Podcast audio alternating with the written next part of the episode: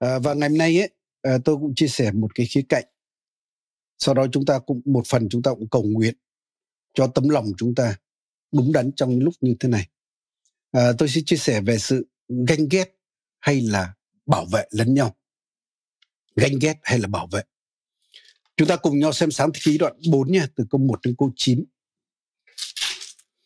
Các đoạn kinh thánh này tôi sẽ đọc từ bản truyền thống. Tôi xin đọc ạ. Adam ăn ở với Eva là vợ mình, người thọ thai sinh Cain và nói rằng nhờ Đức Reva giúp đỡ tôi mới sanh được một người. Eva lại sanh ra Cain, em Cain là Aben. Aben làm nghề chăn chiên, còn Cain thì làm nghề làm ruộng. Và cách ít lâu Cain dùng thổ sản làm của lễ dâng cho Đức Reva. Aben cũng dâng chiên đầu lòng trong bầy mình cùng mớ nó.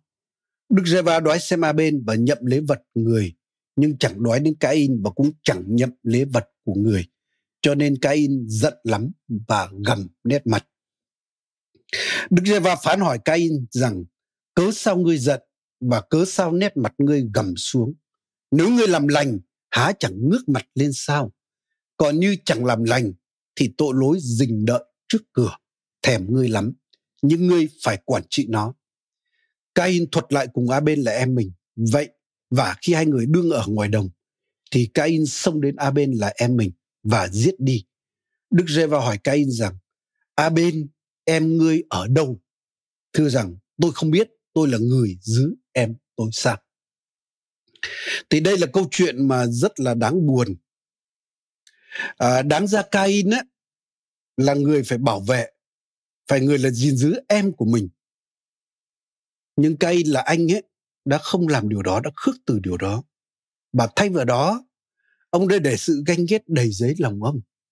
Khi mà của lễ của ông không được nhập, mà của lễ của em ông lại được Đức Chúa Trời nhập. Và cũng có thể ngay trong gia đình cũng đã tiềm ẩn rồi. Bởi a bên là là người em sinh sau, nên có lẽ được bố mẹ quan tâm hơn. Chính vì vậy là Cain đã có sự ganh ghét, nhưng rất tiếc sự ganh ghét đã đầy tràn lòng ông. Để qua đó đấy tội lỗi ở trước cửa đã đến chiếm ngự đời sống ông và đã khiến ông trở nên kẻ giết người.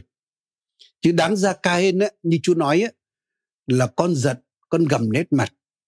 Nhưng mà con có thể quản trị để nó không cho tội lỗi đến chiếm ngự để linh giết người chiếm ngự con. Nhưng rất tiếc Cain đã không làm được điều này. À, những câu chuyện tương tự chúng ta thấy nhiều trong Kinh Thánh lắm.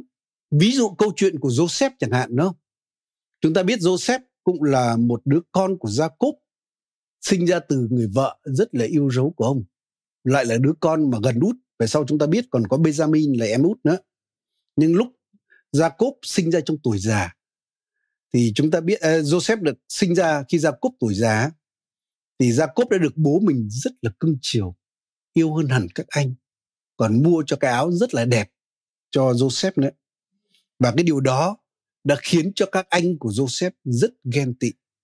Nên có thể nói đây cũng là bài học á, mà để cho các bậc làm cha làm mẹ khi đối xử với các con của mình làm sao nó công bằng một chút. Chứ không rất dễ sẽ khiến cho anh em giết nhau, tranh giành nhau, thậm chí là là đấy là hại nhau như vậy. Rồi không chỉ dừng tại đó, chúng ta biết Joseph cũng là người mà chuyên mách những cái việc xấu của anh mình nên các anh lại càng tức nữa và đặc biệt là khi Joseph ấy, lại nếm trải những cái phước hạnh thuộc linh khi mà Chúa cho ông nhìn tới cái khải tượng. Ông hay thấy những giấc mộng khác nhau. Và các anh lại càng bực tức, càng ganh ghét hơn khi thấy Joseph dường như thuộc linh nhân mình, cảm thấy được phước hơn mình. Và đặc biệt là cái phần, cái lần cuối cùng á, khi Joseph lại nhìn thấy mình được giấy lên chẳng ngờ trời mặt trăng và 12 vì sao đó quỳ xuống và qua chuyện đó. Thực sự các anh đã rất là cay đắng với Joseph. Và kết cục chúng ta biết đấy là các anh chút suýt nữa thì giết em mình. Nhưng thay vào đó, họ chỉ bán em mình làm nô lệ mà thôi. Nên qua chuyện này chúng ta cũng thấy là gì? Đặc biệt, các anh đã ghen một phần là bố đã yêu chiều Joseph. Nhưng ghen tị hơn nữa khi là một đứa em của mình, không có vai trò gì đặc biệt trong gia đình lắm, mà lại được Đức Chúa Trời giấy lên để lãnh đạo mình. Nên đôi khi con người chúng ta rất khó chấp nhận những người mà đồng lứa lại được dấy lên trên chúng ta, lại cảm giác được phước hơn chúng ta, lại có vẻ có vị trí cao hơn chúng ta, lại có ơn, có sự sức giàu hơn chúng ta. Và cái điều đó cũng giống với cái trường hợp David cũng như vậy. Chúng ta biết là khi David đi ra chiến trận mang đồ ăn cho các anh của mình và thực sự, chúng ta có thể nhìn thấy cái tấm lòng của người anh cả đã cay đắng với David, ghen tị với David như thế nào. Khi nói với David một cách rất là hằn học, một cách rất là cay đắng. Nên hỡi anh chị em, đáng ra, theo logic tự nhiên đấy những người anh có thể vui vì em của họ được Chúa kêu gọi, em của họ được ơn như vậy. Nhưng rất tiếc, họ thay vào đó đã lựa chọn là bước theo sự ghen ghét để qua đó đã làm hại chính cái người anh em của mình. À, rồi chúng ta biết là cái đời sống Chúa Giêsu cũng như vậy thôi. À, chúng ta biết các thầy tế lễ những người Pharisee thầy thông giáo họ giết Chúa cũng bắt đầu từ cái sự mà ghen ghét. Bởi vì cái sự ghen ghét ấy, nếu chúng ta không chế ngự nó nó sẽ mở cho tội lỗi đến nó sẽ mở cho linh giết người đến. Tại sao họ ghen ghét với Chúa Giêsu bởi vì đám đông người ta theo Chúa bởi vì người ta nghe Chúa hơn. Bởi vì lời giảng dạy của Chúa có thẩm quyền hơn. Và nhiều phép lạ xảy ra qua cái chức vụ của Chúa Giêsu còn những người kia mang tính là chính danh nhưng không có cái điều gì trong điều đó cả.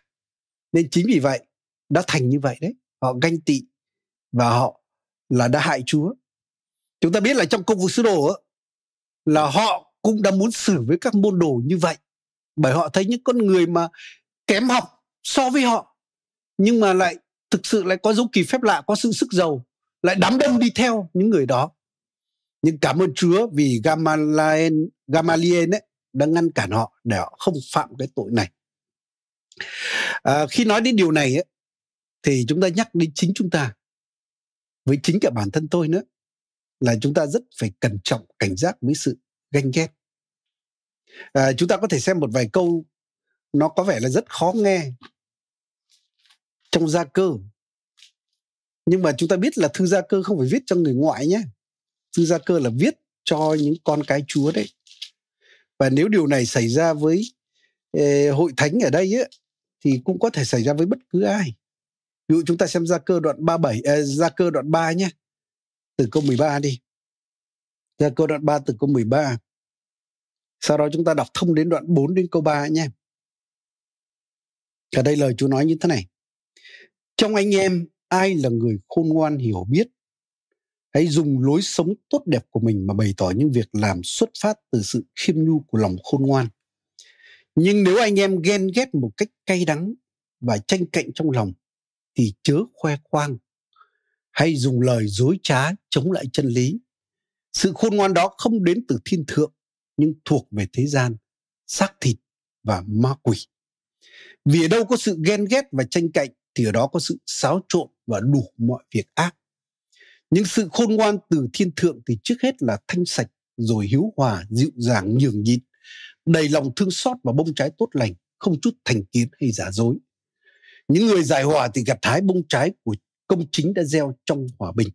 Đoạn 4 này, từ câu 1 đến câu 3 cái đến câu 3 và những sự tranh chiến xung đột giữa anh em đến từ đâu? Chẳng phải từ những dục vọng đang giao tranh trong chi thể anh em sao?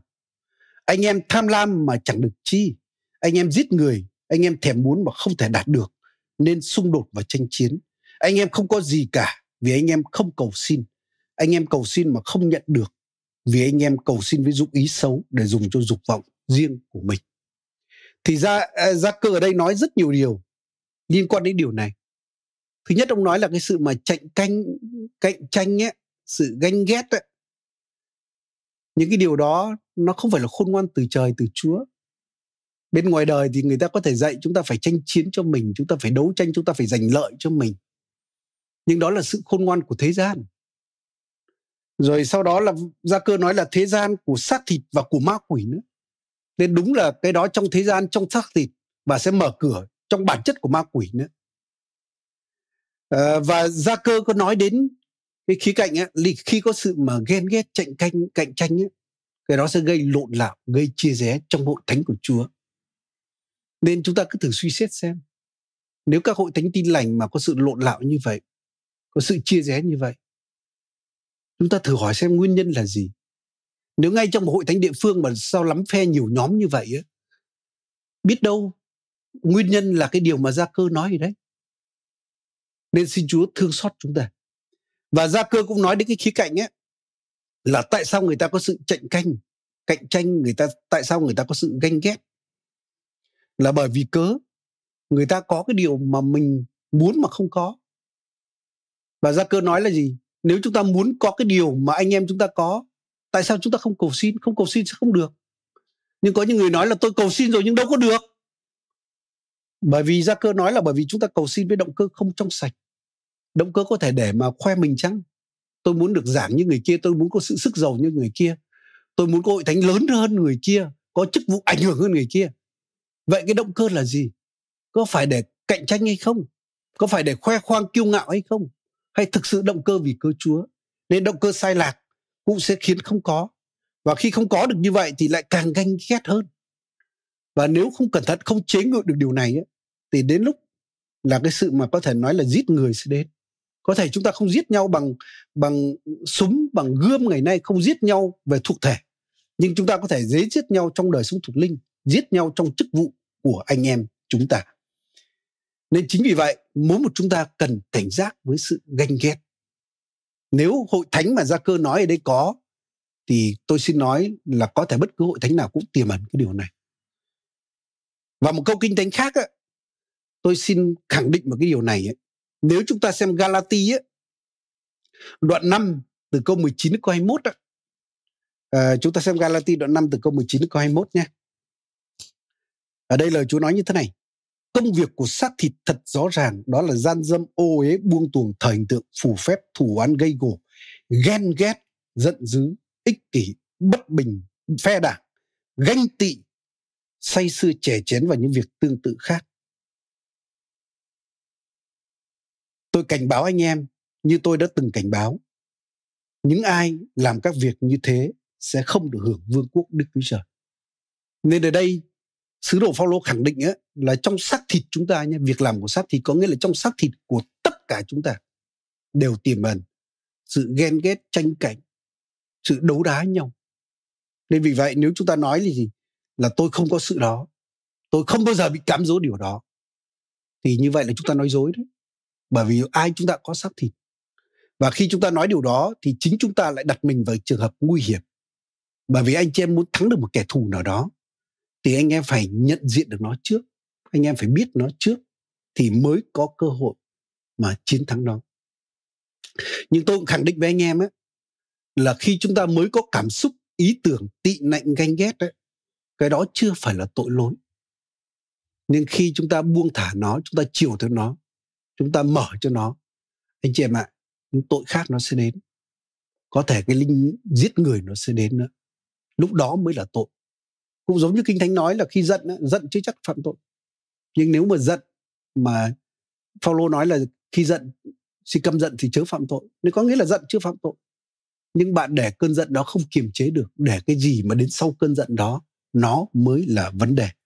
Nên cũng giống như Cain ở đây á tất nhiên là gì? Khi của lễ của ông không được tiếp nhận, mà của lễ của a bên lại được tiếp nhận, các anh có buồn không? Chắc chắn là buồn. Nếu tôi trường hợp đó, chắc chắn tôi cũng buồn chứ, tôi cũng tủi thân chứ. Đôi khi tôi cũng cảm thấy có cái gì hơi khó chịu với em của mình chứ. Và bắt đầu những cái ý tưởng, những cái cảm xúc mà có thể là tị nạnh đến, khó chịu đến thằng này trong nhà mình, nó đã dành đồ ăn tốt nhất của mình, đã chiếm cái cái phòng đẹp nhất rồi bố mẹ cưng chiều dành thời gian đó nhiều nhất. Bây giờ đối với chúa nó cũng được như vậy. Và rất dễ những cái cảm giác nào đó nó không hay đến. Nhưng mà chúa nói với Cain ấy là con phải kiềm chế cái điều đó. Con có thể quản trị được điều đó để cho tội lỗi nó không đến để nó chiếm ngự con. Nên rất tiếc là Cain đã không làm điều đó. Đó mới là vấn đề của Cain. Và đó là vấn đề nó mới sinh ra như vậy. À, nên hỡi anh chị em à, chúng ta phải học chế ngự cái ý tưởng cảm xúc tị nạnh ganh ghét của chúng ta.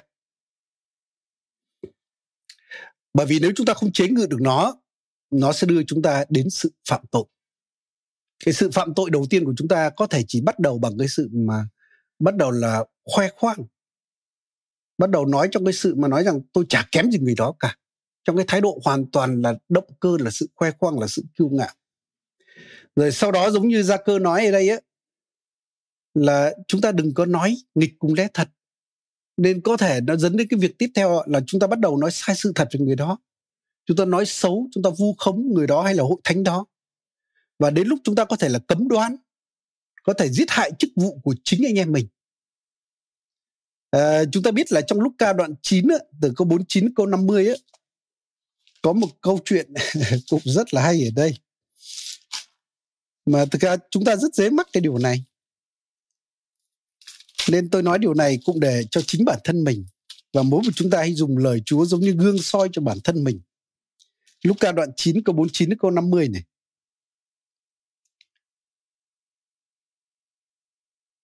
Răng thưa rằng, thưa thầy, chúng con đã thấy một người nhân danh thầy mà đuổi quỷ.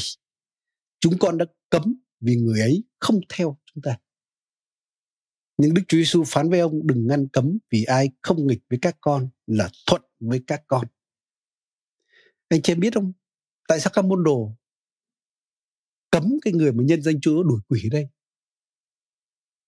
Anh chị em ở đây có nhiều cái ý tưởng ở đây lắm.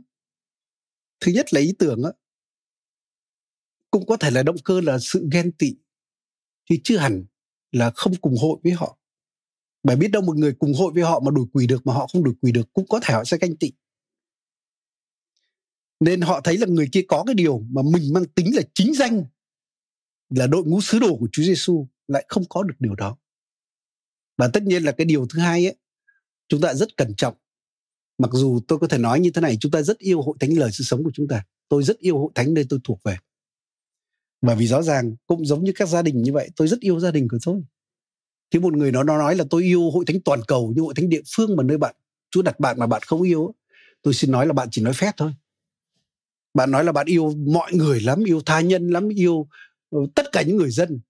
Nhưng những người mà thân bạn nhất, những người trong gia đình của bạn, thân cận bạn nhất mà bạn không yêu, tôi xin nói bạn là người nói dối. Nên tôi không thích có những người mà cứ nói cái quan điểm tôi thuộc về hội thánh toàn cầu, là tôi phục vụ cho hội thánh toàn cầu. Nhưng chính cái nơi mà Chúa đặt bạn bạn chưa hết lòng, bạn chưa yêu mến, bạn chưa tận tâm. Tôi xin nói những cái điều kia của bạn nói, chắc không phải là sự thật mà có thể chính bạn bị lừa dối bản thân mình. Nên mặc dù chúng ta rất yêu hội thánh chúng ta nhưng đừng nghĩ là hội thánh chúng ta là duy nhất nhé. Ai không đi cùng chúng ta ai không theo chúng ta là thế này thế kia. Nếu mà chúng ta có thái độ như vậy xin chúa giúp chúng ta ăn năn nhé để chúng ta thoát khỏi cái tinh thần giáo phái này đi. Nên xin chúa thương xót xin Chúa ban ơn cho chính tôi và tất cả chúng ta nếu ai đó có những ý tưởng như thế này. Anh chị em ạ, à, Ờ, tôi nghĩ mỗi một chúng ta hãy soi mình mà xem. Bản thân tôi cũng có những cái sự mà chạy canh chạy canh tị nạnh chứ, tranh cạnh tị nạnh chứ. Anh chị em ạ, tôi sinh ra trong gia đình, tôi là con út trong gia đình, nên từ bé tôi luôn luôn được quan tâm nhiều nhất. Tôi luôn luôn là trung tâm. Bố mẹ tôi chưa bao giờ đánh tôi một cái roi nào cả thậm chí có những lúc bố tôi muốn mắng tôi, mẹ tôi còn bênh tôi nữa. Rồi gia đình tôi có những thời gian rất là vất vả, nhưng chỉ các anh, các chị phải vất vả thôi tôi chả phải vất vả gì cả. Nên khi ai đó trong gia đình mình mà chiếm cái vị trí của mình đó, cái cảm xúc ganh tị có đến không? Tôi nghĩ là có đấy. Nên đấy là câu chuyện mà chúng ta biết là có những câu chuyện rất đáng buồn. Có những đứa em ấy có những đứa nhỏ, nó giết em bé của mình. Bởi khi em chưa sinh ra nó là trung tâm cho gia đình. Nhưng khi có em nhỏ thì bố mẹ dồn hết quan tâm đến đứa em và quên nó đi. Và nó ganh tị và từ cái sự ganh tị đó mở cửa để linh giết người đến và nó thậm chí làm hại đứa em của mình. Rồi khi đi học á tôi nói thực sự là gì? Tôi thường xuyên là người đứng đầu lớp. Trong trường thậm chí tôi luôn luôn trong top đầu của trường. À, nên khi ai đó có vẻ học hơn mình nhé ai đó có vẻ được thầy cô giáo quan tâm hơn mình yêu chiều hơn mình có những cảm xúc không hay nó đến với chúng ta chứ tôi nghĩ là uh, chắc là không chỉ mình tôi có cái điều như vậy rồi khi chúng ta tin chúa chúng ta là người hầu Chúa, thậm chí là mục sư á, chúng ta có còn bị tấn công bởi điều này không? Cái đó chúng ta tự đặt câu hỏi và tôi khẳng định là có thể có đấy, mà chắc là có đấy. Nên khi chúng ta thấy một ai đó, đặc biệt là người mà bên cạnh chúng ta, người đồng lứa với chúng ta, lại người học trường kinh thánh cùng với chúng ta, mà bây giờ lại được người ta yêu mến hơn, người ta mến mộ hơn, lại được có chức vụ lớn hơn, thậm chí hội thánh còn đông hơn, giảng hay hơn, sức giàu hơn chúng ta. Chúng ta sẽ thấy sao? Chúng ta biết là các môn đồ của Giăng Baptist cũng như vậy. Họ trách thầy của họ là gì? Thầy ơi, cái người mà thầy giới thiệu bên cái sông kìa là ở sông Giô-đanh kìa. Là bây giờ người đó cũng làm bắp tem nhá. Thực sự không phải là chú sư làm bắp tem nhưng các môn đồ của chú làm bắp tem. Và các môn đồ của răng nói là gì? Bây giờ người ta đi theo người đó hết rồi. Nên chúng ta thử nghĩ xem có một hội thánh bên cạnh chúng ta. Hoặc thậm chí có thể là gì? Được tách ra từ chúng ta. Nhưng bây giờ tự nhiên họ lớn hơn chúng ta bằng những người từ chúng ta lại chạy sang cái nhóm đó. Cái cảm giác như thế nào? Cũng rất dễ chúng ta sẽ cảm giác giống như các môn đồ của Giăng đây. Nhưng mà Giăng Baptist đã trả lời một câu rất là tuyệt vời. Nếu từ trời mà không ban cho con người trả, nhận lãnh được điều chi hết. Nên thực sự chúng ta có được điều gì đó chỉ là bởi Chúa cho chúng ta thôi. Chúng ta có được điều gì đó chỉ bởi ơn của Chúa thôi. Mà nếu Chúa cho người kia được nhiều hơn, thì đó là Chúa cho họ. Mà Kinh Thánh nói là ai được ban cho nhiều sẽ bị đòi hỏi nhiều nhé. Nên rõ ràng chúng ta có nhiều ai chẳng thích có nhiều, ai chẳng thích chức vụ lớn, ai chẳng thích có sự sức giàu lớn, ai chẳng thích có cái mục vụ ảnh hưởng lớn. Nhưng anh chị phải nhớ, chúng ta được ban cho nhiều, chúng ta sẽ bị phán xử nhiều hơn chúng ta sẽ bị đòi hỏi nhiều hơn. Nên vì vậy hãy vui vẻ những gì mà chúa cho chúng ta. Nên đừng để những cái cảm xúc đó nó khống chế để đến lúc nó điều khiển hành động của chúng ta để cho ma quỷ nó đến nó tác động và tội chúng ta trở nên phạm tội anh chị biết không trong Cô Đinh Tô thứ nhất đoạn 9 câu 24 sứ đồ Phaolô uh, có nói về cuộc đua anh chị em ạ cuộc đua trong Chúa nó khác hoàn toàn cuộc đua bên ngoài nhé Phaolô áp dụng một số cái để dạy chúng ta cũng học những nguyên tắc đó nhưng mà căn bản hai cuộc đua này khác nhau. Cô Đinh Tô 1 đoạn 9 này từ câu 24 này. Anh em không biết rằng trong cuộc chạy đua ở thao trường, tất cả đều chạy, nhưng chỉ có một người đoạt giải sao. Vậy hãy chạy thế nào để anh em có thể đoạt giải? nên Phaolô nói là cuộc đua bên ngoài đấy, người ta kiên kỵ, người ta cố gắng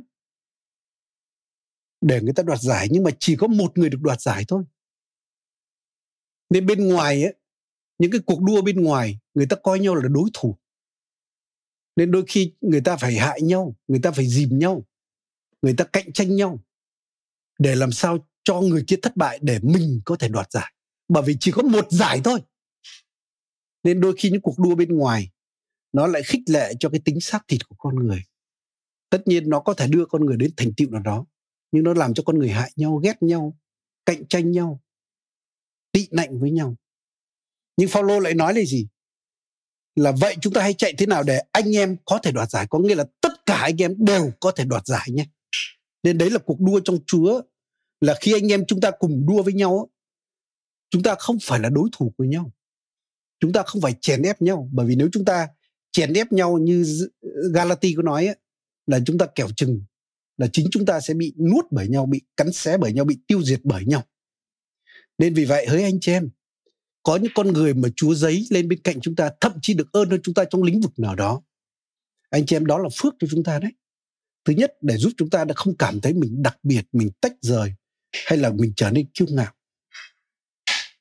Cái điều thứ hai ấy, là Chúa giấy những con người đó lên cũng để giúp chúng ta trong cái cuộc chạy đua của chúng ta nhé để khích lệ chúng ta để chúng ta cùng nhau cố gắng à, và đúng là thực sự là chúng ta mỗi chúng ta đều có sự kêu gọi khác nhau. Dường như chúng ta có một cái đích khác nhau nha. Nên Phaolô nói ông cố gắng chạy đua gạt bỏ tất cả mọi sự đằng sau để đoạt được sự kêu gọi ở trên trời dành cho ông. Nên mỗi một chúng ta có một sự kêu gọi ở trên trời và chúng ta chạy đua với mục đích đó. Chúng ta không phải chạy đua với anh em mình để giành giật cạnh, cạnh cạnh tranh với anh em mình. Chúng ta biết là gì? Khi Chúa sống lại Chúa hiện ra cho con môn đồ và Chúa nói với Phêrô là khi con còn trẻ, con tự thắt lưng mình, thích đi đâu thì đi. Nhưng khi về già, người ta sẽ thắt lưng con, dắt con đến nơi mà con không muốn. Dường như Chúa chỉ cho Phêrô cái đường đời của ông. Và ngay lập tức Phêrô quay sang hỏi, Chúa, thế còn người này thì sao? Cái người môn đồ là răng mà Chúa yêu dấu nhất đấy. Nên tôi cảm giác cái câu hỏi đó, tôi hiểu là cho các môn đồ của Chúa luôn luôn có sự cạnh tranh nhau chúng ta đọc, chúng ta thấy thường xuyên họ cạnh tranh nhau ai là người lớn nhất trong số họ, ai là người quan trọng nhất trong số họ. Nên nếu nếu điều này xảy ra với các sứ đồ thì rất dễ xảy ra với chúng ta. Nên chúng ta đừng nói là chúng ta thánh hơn các sứ đồ nhé. Và tôi nghĩ có lẽ là Führer và răng chắc chắn là có cái cảm xúc gì đó về nhau. Bởi răng thường như được Chúa yêu ái nhất, nhưng mọi người lại nhìn thấy Führer có vẻ là có cái sức mạnh nhất, có cái sự ảnh hưởng nhất trong đội và Führer đó hỏi, thế còn người này thì sao? Chúa nói là, người đó là việc của người đó, còn con hãy đi theo ta. Nên hỡi anh chị em mỗi một chúng ta đều có cái cuộc đua của mình mỗi một chúng ta đều có sự kêu gọi của mình mỗi một anh chị em đều có ơn, có cái thế mạnh nhất định của mình. Hãy cố gắng chạy với điều đó, chứ đừng so bì với anh chị em chúng ta. Những anh chị em chúng ta bên cạnh chúng ta như tôi đã nói đấy, thực sự họ lại là phước cho chúng ta, họ giúp cho chúng ta. Anh chị em biết không, giống như khi tập thể dục chẳng hạn đó nếu chúng ta tập một mình nhé chúng ta rất dễ nản. Chúng ta biết có một thời một phong trào một loạt các mục sư trong hội thánh chúng ta và hội thánh khác đấy họ có phong trào mà chống đẩy, đúng không? Nói thật là nếu không có phong trào đó thì thì anh chị và anh em chỉ chống một, hai ngày cái là bỏ cuộc ngay. Nhưng có cái điều đó, nó cũng khích lệ lẫn nhau, nó ban sức cho nhau, thậm chí chúng ta, cái đó, nó áp lực cho chúng ta phải làm xong cái đó. Anh chị em ạ, khi mà tôi đi bơi, nếu tôi bơi một mình á thực ra tôi rất dễ nản, nhưng tôi cảm ơn chú vì có vợ thôi. Nhưng bây giờ, cái phòng gym nó bị đóng cửa mất rồi. Thì bây giờ chúng tôi thông thường là ngày nào có khoảng một tiếng đồng hồ chúng tôi đạp xe đạp. Nếu thực sự không có vợ tôi đạp cùng thì tôi rất là oải, rất là nản. Thì tất cả những điều khác chẳng hạn, chúng ta cầu nguyện bình minh hoặc là chúng ta phong trào suy nghiện kinh thánh hay là tất cả những điều khác. Nếu chúng ta mà cùng làm với nhau, giống như chúng ta cùng chạy với nhau đấy chúng ta sẽ giúp nhau có thêm động lực có thêm sức mạnh có thêm sự cố gắng. Chứ thực sự là chúng ta cùng nhau chạy đua cùng nhau không phải để loại nhau giống như cuộc đua bên ngoài. Nên chính vì vậy chúng ta rất cần cảm ơn Chúa. Vì những anh chị em chúng ta chính họ đã giúp chúng ta trở nên tốt hơn trở nên cố gắng hơn trở nên trưởng thành hơn.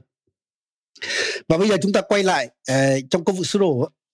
Khi chúng ta biết là những thầy tế lễ họ muốn hại các môn đồ họ đã nghiến răng rồi đấy. Họ vào thực sự là cái linh mà căm ghét bắt đầu giết người bắt đầu vận hành trên họ rồi. Họ tìm cách để mà giết chúa. Thì có một thầy dạy luật tên là Gamaliel ấy có một cái lời rất khôn ngoan. Và tôi nghĩ là cái lời khuyên này cũng giúp được cho khối chúng ta trong một số những trường hợp nhất định. Câu vụ sứ đồ đoạn 5 câu 38 đến câu 39 ấy, chúng ta biết là khi những người này họ thực sự động cơ họ là vì ghen tị với các môn đồ. Khi mà họ chữa lành được cho người bệnh khi rất nhiều những người đi theo họ nghe họ họ trở thành những người rất ảnh hưởng. Và chính vì vậy đã sinh ra cái chuyện này. Và Gamaliel khuyên như thế này câu vụ sơ đồ đoạn 5 ấy. Chúng ta xem câu 38 và câu 39 này. À, bây giờ tôi xin khuyên quý vị hãy tránh xa những người này cứ để mặc họ vì nếu như mưu định và công việc này đến từ loài người thì sẽ bị thất bại. Nhưng nếu bởi Đức Chúa Trời mà ra thì quý vị không thể nào tiêu diệt họ được.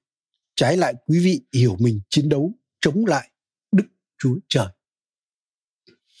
Nên hỡi anh chị em, nếu chúng ta không hiểu một hội thánh nào đó, nếu chúng ta không hiểu một chức vụ nào đó, nếu chúng ta không hiểu một sự sức giàu nào đó, và chắc chắn trong cuộc sống này sẽ có những chuyện như vậy bởi chúng ta đâu phải là Chúa. Chỉ có Chúa là đấng toàn chi. Chúa là đấng Ngài muốn làm gì thì Ngài làm. Nhưng chắc chắn sẽ có nhiều điều mà vượt quá sự hiểu biết, vượt quá tầm nhìn của chúng ta để chúng ta không thể kiểm soát được mọi thứ. Nên tôi tin đó khi mà Phaolô nói trong hội thánh Chúa lập thứ nhất là sứ đồ, thứ nhì là tiên tri vân vân này nọ. Tôi cảm giác những cái ơn đó là Phaolô đặt dấu chấm chấm chấm chấm bởi còn rất nhiều điều mà thậm chí Phaolô còn chưa biết thậm chí có nhiều điều mà hội thánh đầu tiên chưa nếm trải. Bởi chắc chắn nếu chúng ta nhìn thời đại ngày nay ấy, thì rõ ràng có những chức vụ mà hội thánh đầu tiên chắc là không có. Chắc ngày nay những người làm truyền thông chắc chắn là cái thời ngày xưa không có truyền thông như ngày hôm nay và nhiều những chức vụ khác nữa. Nên chính vì vậy là công việc của Chúa vương quốc của Chúa sự vận hành của Chúa nó vượt quá cái sự hiểu biết quá cái tầm nhìn của chúng ta. Nên vì vậy nếu chúng ta không hiểu điều gì thì chúng ta hãy nhịn nhục nhé chúng ta đừng vội chống lại điều đó. Nên đây là cái điều rất đáng tiếc. Có một tôi tôi chưa nói như thế này, rất nhiều những hội thánh cầu nguyện cho sự phấn hưng đến. Nhưng khi sự phấn hưng đến thì chính họ lại trở thành kẻ thù của sự phấn hưng đó. Bởi khi họ cầu nguyện cho sự phấn hưng thì họ quyết định là sự phấn hưng phải đến theo cách này, cách kia. Hoặc là họ nghĩ sự phấn hưng phải đến từ hội thánh họ. Nhưng bây giờ sự phấn hưng lại đến từ hội thánh, không phải hội thánh họ. Sự phấn hưng lại đến theo cách không phải như họ nghĩ. Sự phấn hưng lại qua những con người mà họ nghĩ rất là bình thường. Không giống như họ. Đối với họ, coi là không xứng đáng. Nên chính vì vậy rất tiếc họ lại trở thành là những người chống trả lại sự phấn hưng đó. Nên xin Chúa giúp chúng ta để chúng ta cẩn trọng. Nếu chúng ta không hiểu, chúng ta hãy nhịn nhục. Chúng ta hãy tránh xa đi. Chúng ta hãy để cho Chúa làm việc. Và vì nếu điều đó đến từ Chúa, nó sẽ còn nếu không đến từ Chúa Chúa có cách của Ngài kia mà. Nên đúng là tôi cũng hiểu một điều. Đôi khi bạn là một người lãnh đạo một mục vụ, một hội thánh nào đó. Chúng ta có trách nhiệm bảo vệ lẽ thật chứ. Trách nhiệm bảo vệ đức tin. Trách nhiệm bảo vệ hội thánh và công việc chúa. Nhưng chúng ta cũng hãy cẩn thận trong chuyện này nhé. Khi cái điều gì chắc chắn theo đúng là có cái bằng chứng là lời chúa. Khi lời chúa nói rõ ràng thì rõ ràng. Thì chúng ta hãy làm điều đó. Còn rõ ràng kinh thánh không nói rõ ràng điều đó thì chúng ta rất cẩn trọng điều này. Bởi vì thực tế ờ, không chỉ tại Việt Nam này mà rất nhiều nước trên thế giới. Tôi biết cộng đồng cơ đốc bên Nga rồi nhiều những đất nước khác đó không ít những mục sư đó, họ là những người được ơn thực sự nhé. Nhưng họ đã bị dứt phép thông công của hội thánh. Họ đã bị gắn mác là tà giáo quá khích. Tất nhiên là có một số những mục sư thực sự là như vậy quá khích thật xa vào tà giáo thật? Nhưng mà không ít những người bị một cách oan uổng chỉ vì cái lòng ghen tị lòng cạnh tranh của những người nào đó của nhóm mục sư nào đó. Nên đặc biệt nếu chúng ta là những người có quyền ấy, chúng ta càng phải cẩn trọng hơn. Bởi chúng ta có quyền ấy, nếu chúng ta không có quyền thì chúng ta có muốn làm gì người kia chả làm được. Hoặc hội thánh chúng ta muốn chả làm gì được hội thánh kia. Nhưng khi chúng ta có quyền chúng ta rất dễ sử dụng cái quyền đó để xử anh em mình. Nên một vị vua rất dễ xử những người mà ông ta cảm thấy ganh ghét. Ông ta cạnh tranh với người đó hay là người đó cạnh tranh với ông ta. Nhưng tấm gương của David rất là tuyệt vời. Ông đã kính sợ Chúa để ông không làm điều đó. Mà ông cầu xin Chúa là xin Chúa hay tranh cái hay chiến đấu với những người mà chiến đấu với ông. Nên xin Chúa giúp chúng ta để chúng ta luôn luôn có cái sự kính sợ Chúa để chúng ta không phạm tội với Ngài và không phạm tội với anh em mình. Anh chị em biết không, bản thân tôi cũng rất nhiều lần thực sự là trong hội thánh một khía cạnh nào đó tôi có thẩm quyền thuộc linh. Nhưng nói thực sự anh chị em rất nhiều lần tôi cầu nguyện tôi khóc tôi dốc đổ lòng tôi với chúa. Khi tôi cảm thấy có chuyện này chuyện kia tôi cảm thấy người này người kia thế này thế kia. Tôi cảm thấy cái điều này điều kia không phải. Và anh chị em ạ à, qua những lần đó nhiều bài học chúa dạy tôi. Có điều là chúa can thiệp nhưng có những điều mà chúa chỉ cho tôi biết là chính tôi sai lầm chính lòng tôi có vấn đề và chính tôi phải ăn năn nên chúng ta phải luôn luôn cầu nguyện là xin Chúa dò xét lòng của con. Xem có điều gì ác trong đó hay không. Thực sự hầu việc Chúa rất quan trọng là cái tấm lòng động cơ tấm lòng đúng đắn. Ai chúng ta cũng có sai phạm hết. Nếu chúng ta xem tất cả những nhân vật của Chúa, những con người của Chúa được ghi trong Kinh Thánh này, Kinh Thánh đều nói đến cái sai phạm của họ hết. Bởi vì Chúa muốn cho chúng ta biết là con người là con người. Để chúng ta không thần tượng hóa con người nào đó chỉ có Chúa mới là đấng hoàn hảo thôi. Nên chính vì vậy đời sống chúng ta có sai lầm là chuyện tất yếu. Nhưng thực sự cái động cơ chúng ta rất quan trọng. Cái động cơ chúng ta có phải làm vì sự kính sợ Chúa, mọi sự vì Chúa hay không? Hay là động cơ vì cái điều gì đó khác? Đó mới là vấn đề. Nên, xin Chúa giúp chúng ta để thay vào cái sự tranh cạnh hay là ganh ghét để khiến tất cả chúng ta đều bị thiệt hại. Mà chúng ta lựa chọn cái điều khác hơn. Đó là đứng cùng anh em chúng ta để bảo vệ lẫn nhau. Anh chị em biết không? Trong kinh thánh có rất nhiều những lời dặn lời khuyên của chúa là chúng ta cần phải nâng đỡ, cần phải khích lệ, chúng ta cần phải gánh vác sự yếu đuối cho nhau, chúng ta cần phải bảo vệ nhau cũng giống như chúa hỏi Cain ở đây á là a bên em con đang ở đâu? Nên chúa cũng sẽ hỏi chúng ta là anh em của con đang ở đâu? Anh em mà con của con đang ở trong tình trạng nào? Và rất tiếc Cain đã khước từ cái vai trò bảo vệ em mình. Mà ông là còn cự lại ấy, là tôi có phải là người giữ em tôi đâu? Anh chị em ạ có người nói như thế này nếu bạn không phải là người bảo vệ anh em mình, thì bạn là kẻ giết anh em mình. Đúng là bạn không tra tay lên anh em mình đâu, nhưng bạn để anh em bạn chết khi bạn biết là anh em bạn đang nguy hiểm.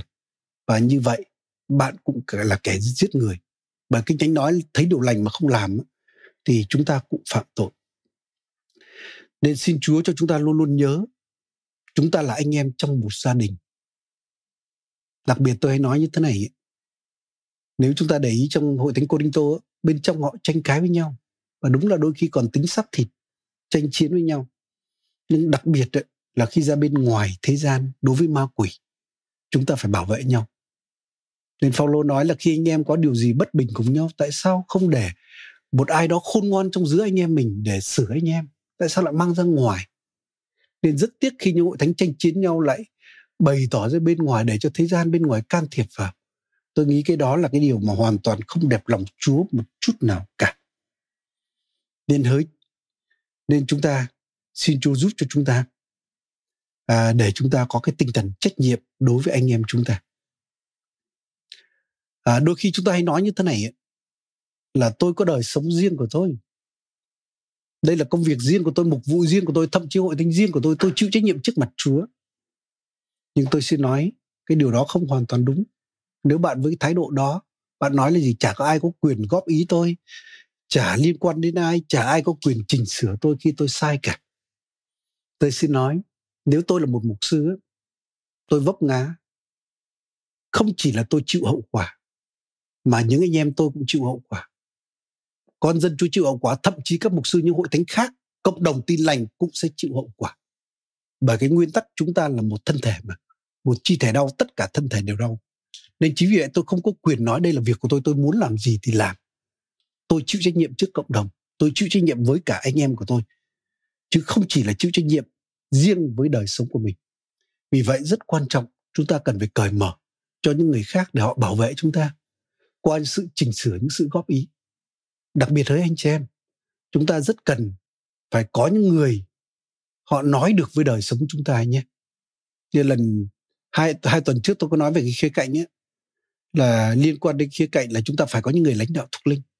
Chúng ta thực sự phải có những người có quyền nói về đời sống chúng ta.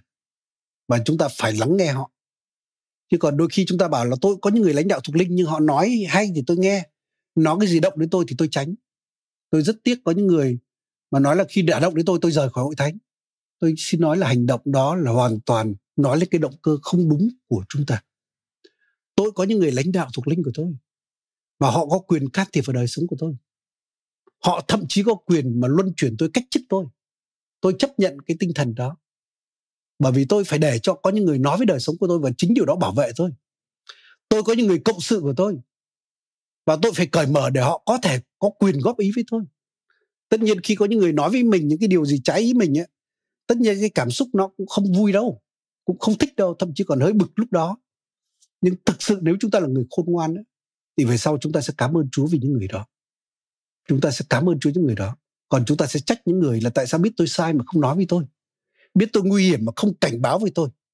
Nên hỡi anh chị em chúng ta cần phải có tinh thần như vậy đối với anh em chúng ta để chúng ta có thể bảo vệ lẫn nhau. À, tôi cũng chia sẻ với các mục sư trong hội thánh của chúng ta đấy là chúng ta cần phải canh chừng bảo vệ nhau không chỉ là khi một người đã vi phạm lời Chúa rõ ràng. Hay là nói chính xác khi một người đã xa xuống hố rồi á, thì thực sự là lúc đó đã quá muộn rồi. Lúc đó chúng ta bảo vệ nhau, chúng ta cảnh báo nhau không còn ích gì nữa. Mà lúc đó chỉ có thể cần sự tha thứ, cần sự giúp đỡ nhau để hồi phục. Chứ bây giờ không phải là lúc để lên lớp hay là phán xét nữa. Bởi vì khi tôi xa xuống hố, tôi biết thừa là tôi đang ở dưới hố rồi tôi biết là tôi phạm tội rồi. Cái điều tôi cần đó là cái lòng thương xót. Đó là cái sự nâng đỡ là cái sự giúp cho tôi hồi phục. Nhưng cái điều chúng ta cần phải bảo vệ nhau nhiều hơn đó đó là khi chúng ta đang ở bên miệng hố. Lúc đó mới cần sự nhắc nhở sự cảnh báo. Bởi vì cái đó nguy hiểm chúng ta dễ vấp ngã. Nên vì vậy có những cái vùng gọi là vùng xám ấy, là nó chưa hẳn là phạm tội hẳn chưa hẳn là vi phạm lời Chúa nhưng nếu bạn cảm thấy anh em mình trong vùng đó mà lại nguy hiểm cho anh em chúng ta chúng ta có trách nhiệm cảnh báo nhé. Nhất là những người mà bạn chịu trách nhiệm trên đời sống của họ những người cộng sự với bạn. Bởi nếu bạn không cảnh báo điều này ấy, khi họ vấp ngã tôi xin nói bạn chắc chắn sẽ không vô can trước chúa trong cái điều này. Để ví dụ tôi lấy một số ví dụ chẳng hạn. À, khi bạn thấy một anh em nào đó có dấu hiệu sai lệch về niềm tin hoặc là đứng trước nguy hiểm của sự sai lạc về niềm tin. Chẳng như bản thân tôi chẳng hạn nếu tôi thấy ai đó mà trên mạng trên facebook chẳng hạn kết bạn với một tà giáo một người theo tà giáo chắc chắn tôi sẽ cảnh báo anh em đó. Hoặc ai đó nghe những cái bài giảng của những người mà giảng giáo lý sai lạc đó, tôi sẽ cảnh báo anh em chúng tôi. Mặc dù cái đó là trên online thôi và có thể có những người nghĩ là ô tại sao anh lại lại hơi can thiệp vào kiểm soát quá thái quá quá. Nhưng tôi xin nói, nếu chúng ta làm động cơ đó để giúp cho anh em mình, thì đó là cái điều mà tốt. Chứ còn đợi đến lúc người anh em chúng ta đã nghe cho nó ngấm rồi, thì thực sự lúc này đã quá muộn rồi, đã xuống hố rồi, khó kéo lên lắm, đặc biệt trong lĩnh vực tà giáo. Hoặc là khi bạn thấy một người nào đó có những mối quan hệ tình cảm mà với dấu hiệu không lành mạnh với người khác giới nha bạn bảo thế nào là không lành mạnh? Bạn cứ thử đặt phải xem. Chính bạn cũng như vậy, nếu bạn có mối quan hệ nào đó với người khác giới, mà nếu vợ bạn biết, mà vợ bạn cảm thấy như thế nào, bạn sẽ biết là lành mạnh hay không lành mạnh. Hoặc nếu người đó có mối quan hệ, mà bây giờ giả sử vợ hay chồng người đó biết đấy họ có chấp nhận mối quan hệ đó hay không? Nếu họ không chấp nhận thì thông thường đó là cái mối quan hệ không lành mạnh. Chúng ta cũng hãy cảnh báo họ điều này. Có thể họ chưa phạm tội đâu nhưng cái đó sẽ bảo vệ chính họ đấy. À, ví dụ có những ai mà trong sự phục vụ chẳng hạn đặc biệt những chức vụ mục sư chẳng hạn mà có những cái phương cách mục vụ phục vụ mà không tế nhị chẳng hạn. Chẳng hạn khi đặt tay lên những chỗ không cần đặt tay. Anh chị em chúng ta cũng phải cảnh báo. Ví dụ có một mục sư đã từng ở trong lời sống ở bên nga sang việt nam này và tôi chứng kiến anh đó khi anh ta đặt tay cầu nguyện cho những người khác giới, anh ta thậm chí đặt tay lên ngực người ta. Anh chị em tôi phải nói với mục sư Masula là gì? Là mục sư phải nói với với người anh em đó, làm như vậy là không ổn một chút nào cả. Có thể là anh đó vô tâm, nhưng cái đó sẽ mở cho cái sự cám dỗ đến. Rồi người ngoài người ta nhìn thế nào? Bởi vì chúng ta tìm kiếm lương tâm tốt không chỉ trước mặt đức chúa trời, mà trước mặt cả con người nữa. Và rất tiếc về sau tôi biết chính anh đó lại xa vào cái mối quan hệ ngoài luồng anh ta đã bỏ vợ và đi cặp bồ với một người khác lấy một người khác. Và rất tiếc. Mục sư đó còn ít tuổi hơn tôi nữa mà vài năm đây đã chết mất rồi. Nên thực sự là một cái sự đau buồn một cái sự đáng tiếc. Rồi khi chúng ta tư vấn á, khi thấy ai đó tư vấn cho một người khác giới á, cũng cần phải tư vấn đúng cách. Nên đây là một cái luật mà có thể nói là luật không thành văn. Nó không có trong kinh thánh đâu. Nhưng mà trong lời sống chúng ta áp dụng là khi chúng ta tư vấn cho một người khác giới chúng ta không được ở riêng với người đó trong cái phòng riêng đóng kín cửa nha, bao giờ phải hé cửa ra, hoặc là cửa kính. Hoặc là tốt nhất nên có một người nào đó cùng với bạn, đặc biệt là tư vấn về gia đình cho một người khác giới. Tốt nhất cùng với vợ bạn, hoặc là cùng chồng bạn, đó là an toàn nhất. Bởi vì có lẽ bạn chưa phạm tội đâu, bạn bảo hối tôi trong sạch trước mặt chúa. Nhưng rõ ràng kinh thánh sứ đồ Phaolô nói là chúng tôi tìm kiếm lương tâm tốt không chỉ trước mặt Đức Chúa Trời, mà trước mặt cả con người nữa. Nên bạn không thể nói là tôi đúng trước mặt Chúa là được. Tôi không phạm tội trước mặt Chúa là được. Anh em nói như vậy là không được. Nói đó là thiếu trách nhiệm. Và tại sao chúng ta cảnh báo? Đúng là có thể chưa phạm tội, nhưng đó có thể là cánh cửa mà đưa đến tội lỗi. Anh em ạ, đặc biệt khi nói đến tội tình dục nhé. Kinh thánh nói là đối với tội tình dục, bạn không chống lại nó. Mà kinh thánh lại nói bạn phải chạy khỏi nó nên Phaolô nói với Timôthê là phải chạy xa, tránh xa là thực ra chỉ chạy khỏi cái tình dục trai trẻ. Bởi nói thật là trong thân thể con người có ước muốn tình dục. Nên vì vậy đôi khi bạn không chống lại thân thể của bạn dễ dàng đâu. Nên vì vậy, chúng ta phải tránh chạy khỏi điều đó, chạy khỏi cái trường hợp mà gây cho chúng ta cám dỗ nữa. Chúng ta thấy Joseph đấy đã làm điều đó đấy. Nó phải bỏ áo mà chạy nhé.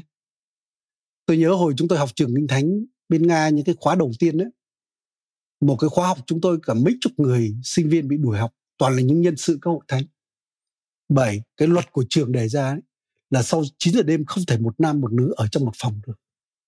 Nhưng mấy người đó họ nói như thế này ô chúng tôi là những người lãnh đạo hội thánh đầy lời chúa rồi thuộc linh lắm làm gì có chuyện bị cám dỗ đó. Nhưng anh chị em ạ chính những người đó về sau phạm tội tà dâm và đã bị đuổi học. Nên vì vậy chúng ta thấy cái điều đó với anh em mình hoặc chính bản thân mình chúng ta cũng cần phải cảnh báo và nghe cái sự cảnh báo của những người khác. Rồi khi chúng ta hay là khi chúng ta đi công tác riêng đi xe riêng với người khác giới cũng cần phải tế nhị điều này. Nên có người khác cùng với bạn nữa nên có người thứ ba cùng với bạn nữa nên đi cùng một đoàn nào đó.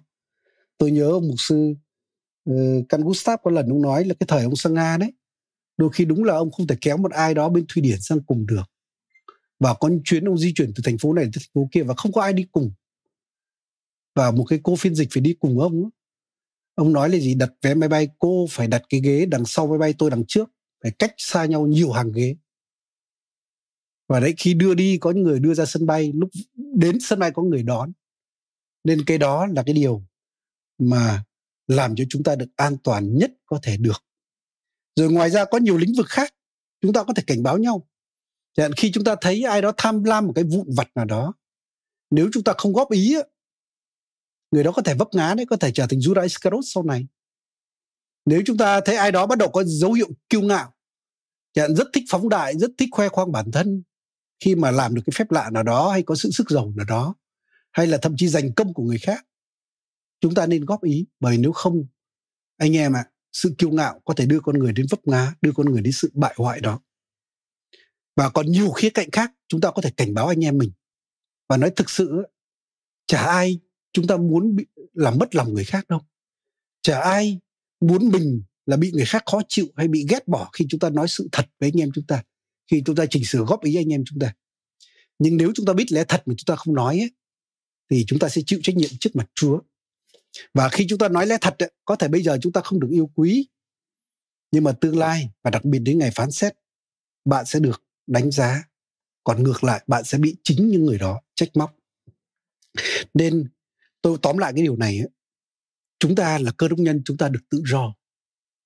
Nhưng Phaolô nói là đừng lấy sự tự do đó để chiều xác thịt. Tên có nghĩa là chúng ta có quyền lựa chọn. Chúng ta có thể sống theo thánh linh hay bước theo xác thịt. Chúng ta có thể bước theo sự ganh ghét hay chúng ta bước trong cái tinh thần mà ủng hộ bảo vệ lẫn nhau. Và xin Chúa giúp chúng ta để chúng ta lựa chọn đúng trong điều này. Đến giờ phút này, à, chúng ta sẽ cùng nhau đến cầu nguyện à, cho lòng chúng ta nhé. Chúng ta cầu nguyện cho hội thánh chúng ta. Chúng ta cầu nguyện cho những người lãnh đạo chúng ta để thực sự để lòng chúng ta luôn luôn đúng đắn trước mặt Chúa.